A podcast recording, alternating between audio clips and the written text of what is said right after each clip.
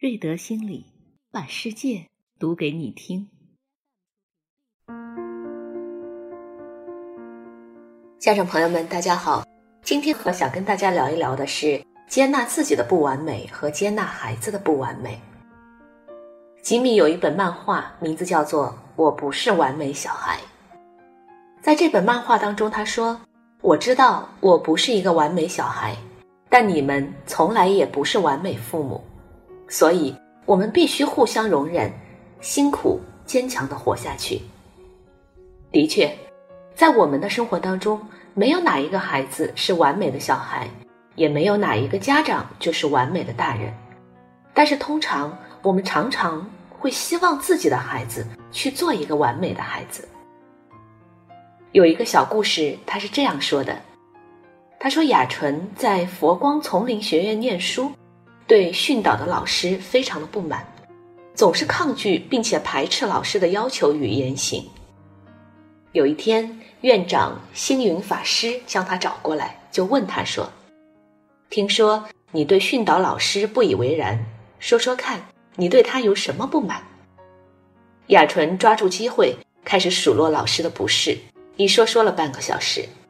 法师并没有因为忙碌而打断他的话。而是不断的要求雅纯再举几个例子来说，直到他想不起来还有什么例子可以举证老师过错的时候，法师就说：“你讲完了，现在可以换我来讲了吗？”雅纯点点头。法师说：“你的个性是属于黑白分明、嫉恶如仇的。”雅纯满意的说：“师傅，你说的真准，我正是这样的人呢。”师傅又说：“你知道这个世界是一半一半的，天一半，地一半，男一半，女一半，善一半，恶一半，清净一半，污浊一半。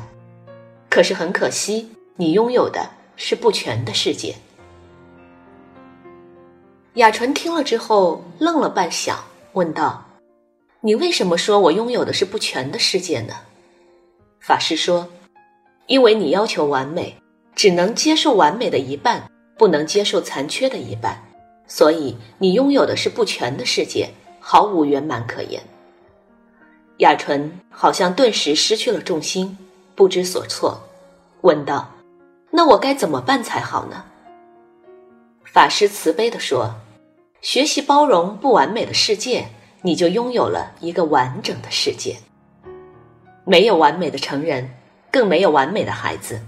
所谓成长，就是完善自己的不完美之处。如果你不能接纳孩子的不完美，其实你就是拒绝了孩子的成长。在一些父母的思想里，孩子的不完美之处，正是自己的操心之处，也就是自己该对孩子进行深刻教育的地方。因此，只要是发现孩子不完美，就开始对孩子唠唠叨叨，拿起大剪刀对孩子修修剪剪。朱莉是一位美术老师，女儿刚刚学会抓笔，她就教女儿绘画。女儿非常的有悟性，很快就能够把简单的画画得非常的形象。朱莉很高兴，发誓一定想让女儿在绘画上有所建树。她给女儿买来了很多的绘画书，可是不知为什么，女儿的绘画水平却再也没有提高的迹象了。一幅图形只要稍微复杂一点，她就不知道该如何下笔。朱莉每次交给女儿绘画的任务，都看见女儿咬紧了嘴唇，在那里做沉思。朱莉想不通，就问：“你到底在想什么呀？我让你画，你画就行了。难道想是可以想得出来的吗？”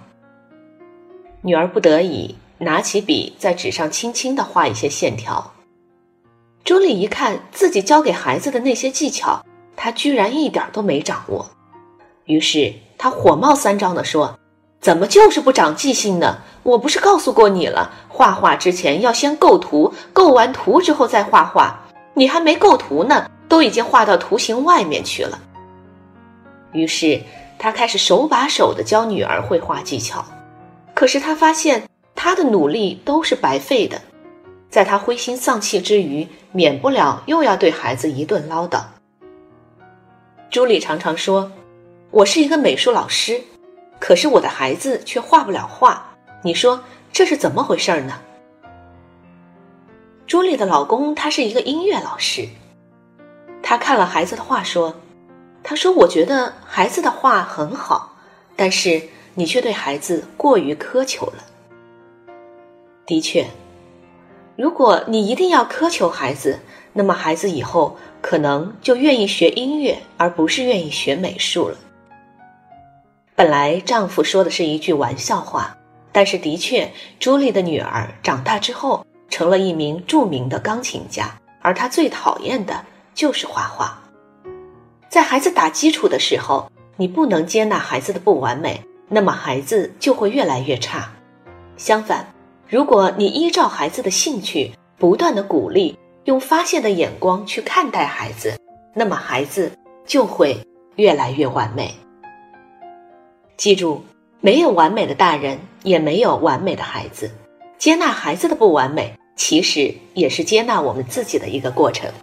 好了，今天的就到这里了，明天我们再见。